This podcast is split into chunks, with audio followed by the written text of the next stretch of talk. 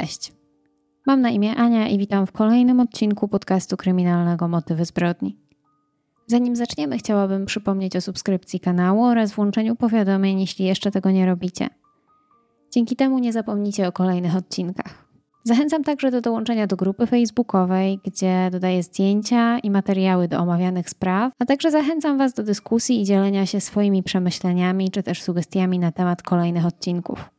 W związku z tym, że tydzień temu na kanale pojawiła się magiczna liczba 10 tysięcy subskrypcji, a jest to pierwszy film, który od tamtego czasu nagrywam, chciałabym Wam wszystkim bardzo podziękować za to, że jesteście, za komentarze, feedback i tworzenie tej naszej społeczności. Z okazji 10 tysięcy subskrypcji chciałabym też nagrać coś specjalnego, dlatego pomyślałam o QA. Jeśli chcecie zadać mi jakieś pytanie, to zostawcie je w komentarzu pod tym filmem, a ja wybiorę najciekawsze i nagram dla Was taki odcinek.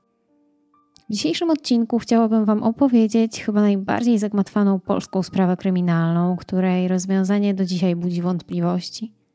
Jest to sprawa, o której najprawdopodobniej każdy słyszał, a sama historia nadaje się na scenariusz filmu. Zapraszam do wysłuchania historii porwania Krzysztofa Olewnika. Krzysztof Olewnik przychodzi na świat 3 czerwca 1976 roku. Jest synem płockiego przedsiębiorcy, pana Włodzimierza Olewnika i jego żony Ewy. Krzysztof miał także dwie siostry, o 6 lat starszą Anię i o 2 lata starszą Danutę. Pan Włodzimierz od lat 60. miał styczność z biznesem, głównie wokół rolnictwa. Kiedy w Polsce doszło do zmiany ustroju, było już tylko łatwiej. Najpierw pan Włodzimierz zajmował się uprawą marchwi i cebuli, produkował też betonowe bloczki. I już wtedy nie narzekał na brak pieniędzy. Zajmował się także hodowlą świń. Danuta, siostra Krzysztofa, wspomina, że nie byli typowymi dziećmi bogatych rodziców, a od małego uczyli się pracować. Rodzice nigdy nie kazali swoim dzieciom iść do pracy, jednak tak ich wychowali, że całą, cała trójka nie wyobrażała sobie siedzenia w domu, kiedy było coś do zrobienia. Pani Ewa Olewnik pracowała zawodowo i nie zawsze miała czas, by pomagać w gospodarstwie. Biznes pana Włodzimierza ciągle się rozwijał, a rodzina niemal ciągle mieszkała na placu budowy, bo rodzice ciągle coś budowali, a to budynki gospodarcze, a to zakłady mięsne. Być może biorąc aktywny udział w życiu rodziny, widząc jak zarabiane są pieniądze, dzieci państwa olewników nauczyły się szacunku do pieniądza, bo dokładnie wiedziały, ile pracy trzeba włożyć, aby te pieniądze zarobić. Dzięki temu, że we trójkę spędzali czas przy wspólnych zajęciach, miało to także dobry wpływ na ich rodzinne relacje, które były bardzo silne. Od zawsze wszyscy w rodzinie Olewników wspierali się w trudnych chwilach i cieszyli ze wspólnych sukcesów. Najbardziej z trójki rodzeństwa była Danuta i Krzysztof. Z racji, że rodzina państwa Olewników mieszkała na wsi w Drobinie w województwie mazowieckim, dzieci miały mniej znajomych i więcej czasu spędzały razem, a że między Krzysztofem i Danutą była mniejsza różnica wieku, lepiej się dogadywali. Kiedy dzieci dorosły, Anna i Danuta, starsze siostry Krzysztofa, poszły na studia. Danuta wyjechała do Anglii na studia językowe, co otworzyło jej drzwi do świata. Zaczęła podróżować, poznawać ludzi z różnych stron świata, przyjaźniła się z ludźmi z Azji czy Ameryki Południowej. Natomiast najstarsza z rodzeństwa, Ania, rozpoczęła edukację, która miała ją przybliżyć do przejęcia interesu po rodzicach, którym były już wtedy prężnie działające zakłady mięsne znane nie tylko w Polsce. Krzysztof nie był jednak tak chętny do nauki jak jego siostry, chociaż jego ojciec bardzo chciał, aby syn miał lepszą edukację niż on sam. Krzysztof jednak postanowił inaczej. Po skończeniu szkoły podstawowej Krzysztof poszedł do szkoły zawodowej w Płocku, a później do zaocznego technikum samochodowego. Krzysztof skończył szkołę, jednak nie podszedł do egzaminu maturalnego, bo bał się porażki, głównie z języka polskiego. Samochody to było to, co młody chłopak kochał naprawdę – od dziecka interesowało go wszystko, co jeździ i od najmłodszych lat jeździł traktorem swojego ojca. Później dostał motorower, aż w końcu mógł prowadzić własny samochód. Kiedy chodził do technikum, miał malucha, którego samodzielnie naprawiał. Był w stanie nawet wyjąć silnik, rozłożyć go i złożyć. Kiedy dostał od ojca starego poloneza traka, od razu wziął się za ulepszanie samochodu. Zamontował halogeny, przyciemnił szyby. Chciał, aby auto było wyjątkowe. Z czasem zaczął gustować w droższych markach i jego kolejne motoryzacyjne zabawki były już marki BMW. Niejednokrotnie dochodziło do kłótni między nimi i jego rodzicami na temat zbyt szybkiej jazdy. Krzysztof lubił też kobiety, a one lgnęły do niego. Jego kolega opowiada, że przystojny chłopak z pieniędzmi i własnym domem, w którym było wszystko, co tak naprawdę pozwoli komfortowo spędzać czas we dwoje, sprawiało, że Krzysztof raczej nie narzekał na brak zainteresowanych nim pań. Chłopak bardzo dbał o swój wygląd. Do tego, jak spodobała mu się jakaś dziewczyna, to nie odpuszczał, dopóki nie znalazł sposobu, aby z nią porozmawiać. Jednak młody mężczyzna nie przejawiał chęci do ustatkowania się i raczej często zmieniał partnerki. Jego rodzice natomiast chcieli to widzieć trochę bardziej pozytywnie, mówiąc, że ich syn po prostu miał dużo koleżanek. W życiu Krzysztofa pojawiła się też pewna mężatka, która nie chciała, aby mąż dowiedział się o zdradzie. A ktoś próbował wyłudzić od Krzysztofa w związku z tym jakieś tysiąc złotych, ale chłopak to zignorował. Krzysztof zaczął też sam zarabiać pieniądze. Początkowo planował sprowadzić z Niemiec maszyny rolnicze, jednak ostatecznie w 2000 roku 24-latek dołączył do spółki jego przyjaciela Jacka Krupińskiego w branży stalowej. Mimo marzeń ojca, syn nie planował stanąć na czele jego zakładów mięsnych. Pan Włodzimierz w połowie lat 90. zaczął mieć pewne problemy związane z firmą, a być może z tym, że za dobrze szło mu w interesach. Mniej więcej od 1995 roku w jego otoczeniu zaczęli pojawiać się dziwni ludzie, którzy mieli dla niego różne propozycje. Jednak mężczyzna, wiedząc, że wszystko wygląda trochę podejrzanie, nie chciał nawiązywać z tymi ludźmi współpracy. Kiedy odmówił po raz pierwszy, pojawiła się kontrola z Urzędu Skarbowego, po której naliczono półtora miliona kary. Jednak, jak się szybko okazało, bezpodstawnie.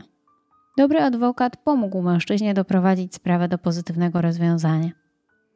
Pojawiły się jednak kolejne propozycje, a to chcieli go namówić na zakup podejrzanych zakładów mięsnych, które mogłyby spowodować jakieś problemy u niego, czy też oferowano mu inne wręcz korupcyjne okazje. Wtedy też Maciej Kasza w policji w Płocku i zastępca komendanta policji w Radomiu, o którym mówiło się, że jest ojcem chrzestnym w Płocku, chciał stworzyć sieć nieformalnych połączeń biznesowych, z których miał czerpać korzyści. I chciał włączyć w ten układ też pana Włodzimierza. Ten jednak nie chciał wchodzić w żadne podejrzane układy. Być może ta postawa miała związek z tym, co przytrafiło się później jego rodzinie. Kiedy Krzysztof i jego rodzeństwo dorastało, pan Włodzimierz nie miał zbyt wiele czasu dla swojej rodziny, ponieważ dużo pracował, a wiedział, że nie jest w stanie być przy dzieciach 24 godziny na dobę i ciągle sprawdzać, czy wszystko jest w porządku. Wiedział jednak, że na dorastających młodych ludzi czyhają pewne niebezpieczeństwa, takie jak choćby narkotyki czy złe towarzystwo. Pan Włodzimierz dobrze znał komendanta policji z Drobina, Wojciecha K. i postanowił tę znajomość wykorzystać. Często pomagał mężczyźnie, kiedy Wojciech potrzebował czegokolwiek. Pożyczał mu ciągnik albo samochód, oddawał materiały budowlane, które zostały z jego budowy. Chciał w zamian tylko informacji o tym, co jego dzieci robią po szkole. Wojciech K. zgodził się pomóc panu Włodzimierzowi i przez cały czas zapewniał, że z dziećmi wszystko jest w porządku i nie ma się czym martwić.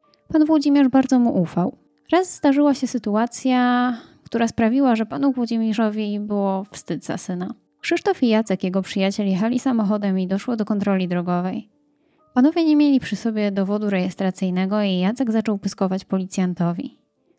Ten poczuł się urażony i zatrzymał dwóch młodych mężczyzn. Jacek poprosił znajomego policjanta Andrzeja P., który był wtedy rzecznikiem płockiej policji, aby ich z tego wyciągnął. Oczywiście ich puścili. Pan Włodzimierz chciał porozmawiać z urażonym policjantem, bo jak mówił, było mu za syna zwyczajnie wstyd. Chciał mężczyznę przeprosić za zachowanie młodych chłopaków. W związku z tym poprosił, aby jego znajomy Wojciech K. zorganizował takie spotkanie, jednak trwało to bardzo długo. W połowie października Wojciech K. poprosił pana Włodzimierza, aby ten zorganizował grilla dla policjantów, ponieważ kończył służbę albo zmieniał miejsce pracy i chciał zorganizować takie przyjęcie pożegnalne. Przy okazji takiej imprezy pojawiłby się też ten policjant, którego pan Włodzimierz chciał przeprosić. Panu Olewnikowi nie było to na rękę, jednak obiecał, więc postanowił wykonać tę prośbę. Najpierw zaproponował, że zrobią grilla w jego własnym ogrodzie, jednak Wojciech nalegał, aby było to w domu Krzysztofa. W przygotowaniu tej imprezy brali udział pracownicy zakładów mięsnych pana Włodzimierza i jego zięć Leszek, mąż Ani.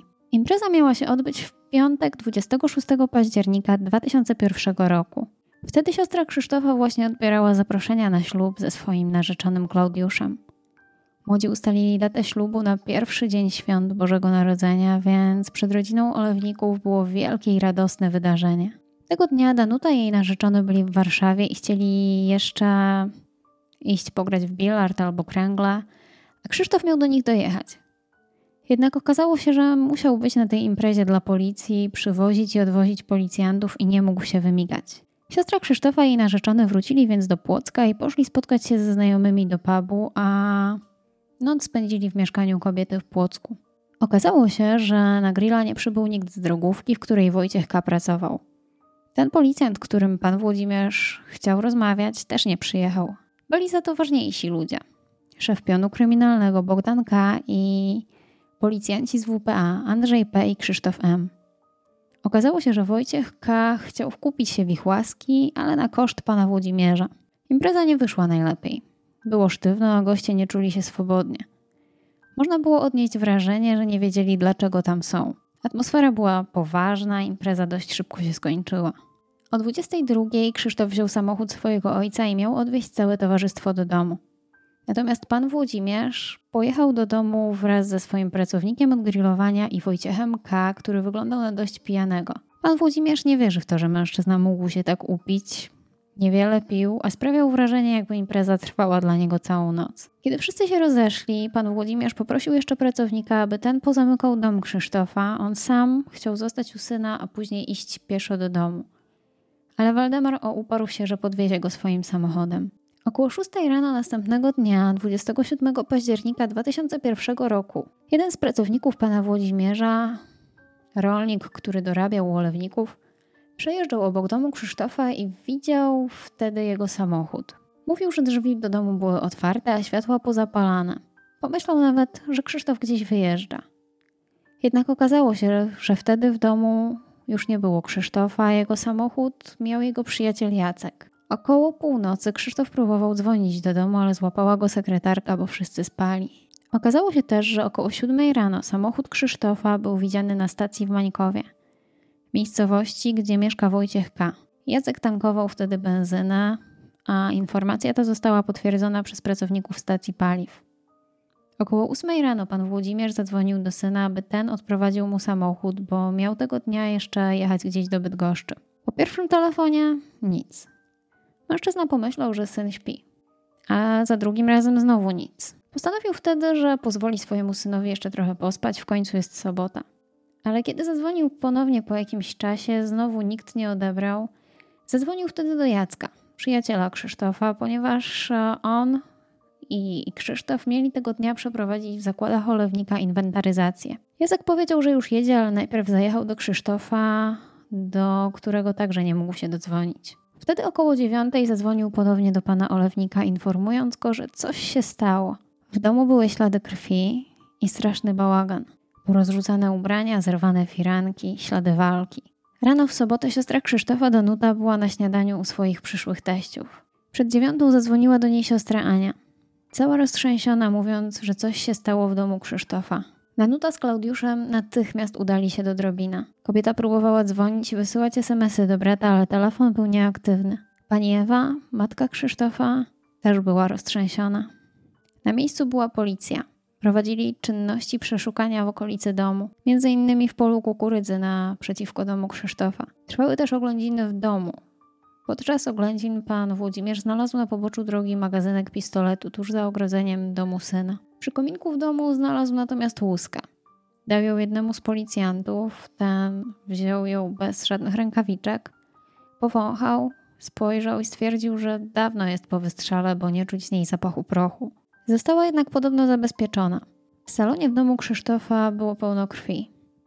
Część była porozcierana po ścianach domu. Z domu zniknęły też przedmioty takie jak zegarek, złoty łańcuszek, broń czy pieniądze. Zniknęło też BMW należące do Jacka Krupskiego, które stało pod domem Krzysztofa. Co ciekawe, samochód miał skomplikowane systemy zabezpieczeń i tylko Jacek i Krzysztof wiedzieli, jak je odpalić. Nie było wiadomo, co wydarzyło się w domu Krzysztofa, ani czy jest cały i zdrowy. Następnego dnia policja odnalazła spalony samochód Jacka Krupskiego, który zniknął spod domu Krzysztofa. Samochód został zauważony przez maszynistę, który poinformował policję. W bagażniku samochodu odnaleziono tablice rejestracyjne, natomiast obok samochodu były ślady opon innego auta. Nikt jednak nie zadbał o właściwe zabezpieczenie tych śladów. Wówczas wyszło również na jaw, że samochód mógł być kradziony. Dwa dni później zadzwonił telefon od porywaczy. Już wtedy było wiadomo, że syn olewników został porwany. Telefon odebrała Danuta, jednak nagrywarka zainstalowana przez policję nie działała. Na szczęście wtedy w domu olewników była już ekipa Krzysztofa Rutkowskiego, który był wtedy popularny i znany ze swojej skuteczności. Oni szybko podłączyli swój sprzęt i rozmowa została nagrana. Krzysztof powiedział: Tato, zostałem porwany. Gdybyś tam został wtedy, to ciebie też by zabrali. Te słowa były dość dziwne, ponieważ skąd Krzysztof mógł wiedzieć, że pan Włodzimierz chciał zostać w domu syna, jeśli ta rozmowa miała miejsce po tym, kiedy on już pojechał odwieźć pozostałych policjantów. Za dwa dni ponownie zadzwonił telefon od porywaczy. Tym razem z konkretnymi żądaniami. Chcieli 300 tysięcy dolarów. W tamtym czasie pojawiły się kolejne problemy. Bank PKO BP cofnął kredyt firmie pana Włodzimierza w związku z niejasną sytuacją i żądaniami okupu. Zablokowano pieniądze na kontach firmy olewników i nie mieli oni czym płacić ludziom ani za towary. Mimo iż kredyt był zabezpieczony prywatną lokatą pana Włodzimierza, bankowi to nie wystarczało. Firma niemal otarła się o upadłość. Niewiele brakowało i gdyby nie zabezpieczenie lokatą, ktoś mógłby kupić długi pana Włodzimierza i przejąć jego firmę. W listopadzie 2001 roku policja zabezpieczyła też kasetę, która niestety na 4 lata trafiła do szuflady.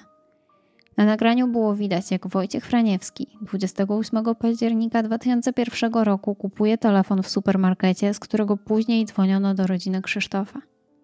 Ekspedientka, która sprzedawała ten telefon, potwierdza, że płotcy policjanci pytali ją o osobę, która dokonała zakupu. Jednak nie wykorzystali tej informacji. W grudniu 2001 roku Krzysztof skontaktował się z rodziną. Porywacze zdecydowali, że okup ma przywieźć Jacek, przyjaciel Krzysztofa. Porywacze ponoć mieli jego numer telefonu. Później Jacek jeździł z okupem jeszcze kilka razy, co budzi wątpliwości rodziny olewników. Za jakiś czas okaże się też, że telefon Jacka łączył się z telefonami porywaczy wielokrotnie. Nie tylko wtedy, kiedy miało dojść do przekazania okupu. Był to jeden z pierwszych dzwoniących tuż po aktywowaniu numeru sprawców w grudniu 2001 roku. Kolejnym razem rodzina Krzysztofa nie zdążyła z przekazaniem okupu. Pieniądze miały zostać wyrzucone z jadącego pociągu, ale Danuta, siostra Krzysztofa, która podjęła się przekazania pieniędzy, spóźniła się na pociąg. Za karę porywacze uznali, że chcą 50 tysięcy dolarów więcej. Jednak, aby zaokrąglić kwotę, wkrótce zmieniają swoje żądania na 300 tysięcy euro. Mimo iż porywacze chcieli pieniądze, przez wiele miesięcy nie chcieli ich odebrać. Przez dwa lata rodzina Krzysztofa próbowała przekazać okup porywaczom, aby zobaczyć w końcu brata, syna, ale ciągle coś było nie tak. Porywacze wielokrotnie przekazywali szczegółowe instrukcje, co zrobić z okupem. Określali czas i miejsce, ale zawsze mieli też powód, by zrezygnować. W międzyczasie pojawiło się też wiele osób pośredniczących, którzy chcieli skorzystać na nieszczęściu państwa olewników i trochę zarobić. Między innymi ludzie znanego detektywa wyłudzili około 800 tysięcy złotych. Pojawili się też dziennikarze, którzy chcieli pomóc za pieniądze, a nawet lokalni politycy. Zastanawia fakt, że porywacze chcieli ciągnąć porwanie przez prawie dwa lata, ponieważ im dłużej przetrzymywali zakładnika, tym większe nakłady finansowe musieli ponieść na cały proces. Do tego wzrastało ryzyko, że zostaną aresztowani. Chyba, że nie chodziło o okup, a porywacze wiedzieli, że nic im nie grozi. W listach, które rodzina otrzymywała od Krzysztofa i porywaczy, dało się zauważyć, że używają oni policyjnego żargonu i dość dobrze go znają. Co tym bardziej sprawiało, że zaufanie do policji było ograniczone. Do tego policja nie instruowała rodziny olewników, jak mają rozmawiać z porywaczami, jak obsługiwać sprzęt do nagrywania rozmów, czy nawet nie powiedzieli o tym, że trzeba spisać numery seryjne banknotów przekazanych jako okup.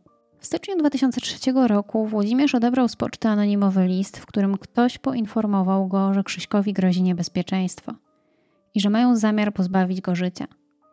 Informator przekazał też panu Włodzimierzowi, kogo powinien poszukać. Pan Olewnik oczywiście od razu przekazał ten list policji, ale nie został on sprawdzony. W końcu dwa lata później, 24 lipca 2003 roku, udało się przekazać okup. Z pieniędzmi pojechała siostra Krzysztofa Danuta wraz z mężem. Z nimi miała jechać policja. Zapewniali oni, że ktoś będzie czuwał nad przekazaniem okupu. Warto dodać, że tego dnia było święto policji. Danuta i jej mąż mieli wyrzucić torbę z pieniędzmi w Warszawie z trasy AK na ulicę Gwieździstą, która przebiegała dołem. Porywacze specjalnie po to wywiercili dziurę w ekranie dźwiękochłonnym, aby ułatwić rodzinie przekazanie pieniędzy. Miejsce wyrzucenia pieniędzy było oznakowane dwoma czerwonymi migającymi światełkami na baterię. Czasami bardzo podobne stosuje się w rowerach. Między tymi światełkami były dwa czerwone znicze i to właśnie tam mieli się zatrzymać olewnikowie i wyrzucić pieniądze. Tym razem operacja przekazania okupu wreszcie była zakończona sukcesem.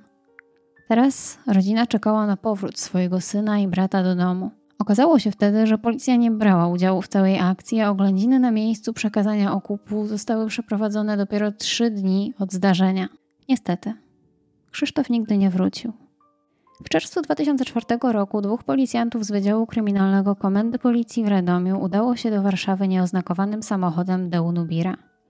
W samochodzie mieli oni 16 tomów akt dotyczących śledztwa w sprawie porwania Krzysztofa Olewnika. Samochód został im skradziony spod dworca centralnego w Warszawie. Wokół było wiele kamer, wiele ludzi.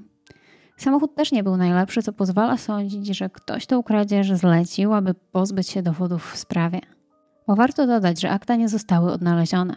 Postępowanie przeciwko policjantom zostało umorzone. Wiele wskazywało na to, że informacja o tym, że samochód z aktami będzie w Warszawie, została udostępniona przez kogoś z wąskiego grona prokuratorów i policjantów, którzy zajmowali się tym śledztwem. Następnego dnia po kradzieży pan Włodzimierz otrzymał anonimowy list o następującej treści. Akta miały zniknąć. Dobrze, że w chwili kradzieży nie było przy nich policjantów, bo też musieliby zginąć. Jedna z ważniejszych tez, jakie policja i prokuratura brała pod uwagę w sprawie Krzysztofa Olewnika, było samoporwanie. Twierdzili, że młody mężczyzna sfingował swoje porwanie i to on sterował całą akcją, rozmowami z rodzicami i tym podobne. Rodzina Olewników od początku twierdziła, że to brednie, ponieważ Krzysztof nie miał najmniejszego powodu, aby coś takiego wymyślić. Jednak wiele czasu na początku śledztwa skupiono wokół tej właśnie teorii. We wrześniu 2004 roku powołano specjalną grupę śledczą w centrali CBS. 21 grudnia 2004 roku policja przesyła wykaz banknotów, serię i numery do Interpolu i Europolu, licząc na to, że po banknotach dojdą do sprawców. W listopadzie 2005 roku zeznania w sprawie olewnika składa Piotr Skwarski i to zeznanie jest przełomowe w sprawie Krzysztofa. Okazało się, że Skwarski jest kolegą szkolnym żony Sławomira Kościuka. To właśnie on w latach 90. poznał Kościuka z Franiewskim. A później ci dwaj robili wspólne interesy, które głównie polegały na działalności przestępczej. W latach 2002-2003 Kościuk pojawił się u Skwarskiego Peugeotem 205. Na tylnym siedzeniu był mężczyzna przykryty kocem. Jego nogi wystawały owinięte taśmą. Kościuk miał poprosić o przechowanie mężczyzny, ale przytomny Skwarski od razu odmówił. Następnie Kościuk wykonał połączenie telefoniczne do Franiewskiego i usłyszał od niego adres, który na głos powtarzał. Była to ulica Sosnowa w Wyszkowie. W trakcie tej rozmowy padł też pseudonim innego przestępcy Grzegorza Owsianko. Po kilku dniach Kościuk ponownie przyjechał do Skwarskiego, aby ten wymienił mu dywaniki i tylną kanapę w samochodzie i je spalił, a samochód właściwie mógł rozłożyć na części. Po kilku dniach ponownie przyjechał z tym samym żądaniem, grożąc przy tym mężczyźnie, że jak tego nie zrobi, to będzie oskarżony o morderstwo. Mężczyzna jednak nie wykonał tego polecenia, a auto oddał swojej żonie. Jednak kiedy obejrzał emitowany wówczas program 997, zorientował się, kim był mężczyzna na tylnej kanapie Peugeota. Skwarski przyznał także, że w uprowadzeniu olewnika brali udział tzw. Tak nowodworscy. Okazało się również, że Franiewski miał zaprzyjaźnionego policjanta Andrzeja z komendy w Płocku. Skwarski zeznał także, że Kościuk spotkał się z Jackiem Krupskim po rewizji policji z Radomia w 2004 roku na dworcu zachodnim w Warszawie. W spotkaniu miał uczestniczyć także Wojciech K., policjant z Płocka. W grudniu 2005 roku policja zatrzymuje Sławomira Kościuka, pierwszego podejrzanego w sprawie porwania i zabójstwa Krzysztofa Olewnika. Zaraz potem zatrzymany zostaje także Wojciech Franiewski. W 2006 roku śledztwo zostaje przeniesione z Warszawy do Olsztyna. Działało tam wtedy Stowarzyszenie Biznesmenów skupiające ofiary porwań. Decyzję o przeniesieniu podjął prokurator krajowy Janusz Kaczmarek. W maju tego samego roku powołano grupę śledczą w zarządzie CBS w Olsztynie. 28 października 2006 roku odnaleziono Krzysztofa. Jego ciało było zakopane w lesie koło Różana pod Ostrołęką. Jak się wtedy okazało, po przekazaniu okupu Krzysztof jeszcze żył jakieś dwa miesiące. stracił życie we wrześniu 2003 roku, a miejsce ukrycia zwłok wskazał Sławomir Kościuk. Przed śmiercią Krzysztof był przetrzymywany w nieludzkich warunkach, a jego ostatnie lata były naprawdę trudne. Mówiono mu także, że rodzina nie chce zapłacić za niego okupu, a poza torturami fizycznymi poddawano mu także środki psychoaktywne. Krzysztof zmarł przez uduszenie. W 2007 roku na zawał w areszcie umiera świadek koronny w tej sprawie Piotr Skwarski. W czerwcu 2007 roku prokuratura rozpoczyna osobne śledztwo w sprawie zaniedbań, jakich dopuściła się policja i prokuratura w latach 2001-2005 ze sprawą zawiadomienia przez Włodzimierza Olewnika. Wtedy też samobójstwo w olsztyńskim areszcie popełnia Franiewski. Istnieje podejrzenie, że został on poinstruowany, jak dokładnie ma to zrobić. W sierpniu 2007 roku postawiono w stan oskarżenia o udział w porwaniu i zabójstwo Krzysztofa Olewnika 12 osób, między innymi Sławomira Kościuka i Roberta Pazika. 31 marca 2008 roku ci dwaj zostali uznani za winnych zabójstwa. Sąd skazał ich na dożywocie. Natomiast pozostałe osoby otrzymały kary od roku do 15 lat pozbawienia wolności, a jedna z nich została uniewinniona. Zaledwie cztery dni później, 4 kwietnia 2008 roku, Sławomir Kościuk popełnia samobójstwo w celi w zakładzie karnym w Płocku. Mężczyzna powiesił się na prześcieradle. 9 kwietnia 2008 roku na światło dzienne wychodzą wyniki analizy pięciu lat śledztwa ujawniono karygodne zaniedbania policji i bierność. W tym samym miesiącu prokuratura okręgowa w Olsztynie wydała polecenie zatrzymania trzech policjantów: Remigiusza M., Macieja L. i Henryka S. Podejrzani policjanci nie przyznali się do winy, natomiast oskarżyciele nie wskazali dowodów ani jasnych przesłanek, na których opierali swoje zarzuty, dlatego też sąd postanowił odmówić ich aresztowania. W czerwcu 2008 roku doszło do przypadkowego zniszczenia dowodów w sprawie porwania olewnika. W komendzie wojewódzkiej w Olsztynie pękła rura kanalizacyjna, która doprowadziła do zalania pomieszczenia, gdzie przetrzymywane były te dowody. No i w wypadku tej awarii ucierpiało 231 dowodów rzeczowych ze sprawy olewnika. W 2009 roku śledztwo w sprawie nieprawidłowości w postępowaniu dotyczącym porwania i zabójstwa Krzysztofa Olewnika przeniesiono do Wydziału do Spraw Zwalczania Przestępczości Zorganizowanej Prokuratury Krajowej w Gdańsku. W styczniu 2009 roku w celi zostaje znaleziona kolejna osoba skazana za zabójstwo Krzysztofa Olewnika. I prawdopodobnie ostatnia, która mogłaby wskazać zleceniodawcę Robert Pazik. On także się powiesił. Dzień po tym, kiedy znaleziono jego ciało, do dymisji podaje się ówczesny minister sprawiedliwości Zbigniew Ćwiąkalski po spotkaniu z premierem Donaldem Tuskiem. Dymisja miała mieć charakter wizerunkowy. W styczniu 2009 roku Rzecznik Praw Obywatelskich zwrócił się też do marszałka Sejmu o powołanie komisji śledczej, która miała zbadać prawidłowość działań. W styczniu 2009 roku podjęto także decyzję o tym, aby powołać specjalną komisję śledczą, która miała sprawdzić, czy wszystko zostało wykonane dobrze, jeżeli chodzi o sprawę uprowadzenia i zabójstwa Krzysztofa Olewnika. W 2010 roku Prasa ujawniła, że w domu Krzysztofa na kanapie wykryto też krew innych osób. DNA nie pasowało ani do jego znajomych, ani do niego. Wtedy pojawiła się informacja o morderstwie ukraińskiej prostytutki i drugiej imprezie, która miała mieć miejsce w domu Krzysztofa w dniu jego zaginięcia. Natomiast okazało się później, że była to tylko plotka, a krew miała należeć do mężczyzny, a nie do kobiety. Przypuszcza się, że w noc porwania ktoś mógł zostać postrzelony. Warto dodać, że w sprawie chciał pomóc państwu olewnikom jeszcze jeden detektyw, Marcin Popowski, który nie chciał żadnej zaliczki. Twierdził, że najlepiej będzie, jeśli się rozliczą, kiedy sprawa zostanie rozwiązana. Jednak im bardziej mężczyzna badał sprawę, im bliżej był rozwiązania, tym bardziej było to komuś nie na rękę. Kiedy był już bardzo blisko, został aresztowany za punkty karne. Pan Włodzimierz podejrzewa, że jedną z najważniejszych postaci w sprawie porwania jego syna jest Maciej K., komendant policji w Płocku, który miał później umrzeć w podejrzanych okolicznościach. Istnieje jednak prawdopodobieństwo, że on wciąż żyje, tyle że sfingował własną śmierć, a pomagało mu w tym WSI. Kolejna ciekawa informacja w tej sprawie to to, że kiedy ciało Krzysztofa zostało odnalezione, z panem Włodzimierzem skontaktował się mężczyzna, który sugerował, że ciało zostało podmienione. Niestety ani policja, ani prokuratura nie pociągnęły dalej tego tematu. W trakcie badań DNA wyszło, że Krzysztof ma dwa różne profile DNA, co nie jest możliwe. Tłumaczono to możliwością zanieczyszczenia próbki. Od 2018 roku sprawą Krzysztofa Olewnika zajmuje się też archiwum Mix i rodzina wierzy, że wszystko się niedługo wyjaśni. W końcu dowiedzą się, kto tak naprawdę stał za zleceniem tego porwania. I to właściwie już wszystko, co przygotowałam na temat tej jakże zawiłej sprawy, która jest jedną z najbardziej interesujących spraw kryminalnych w Polsce. I według mnie naprawdę mógłby być to świetny materiał na scenariusz filmowy.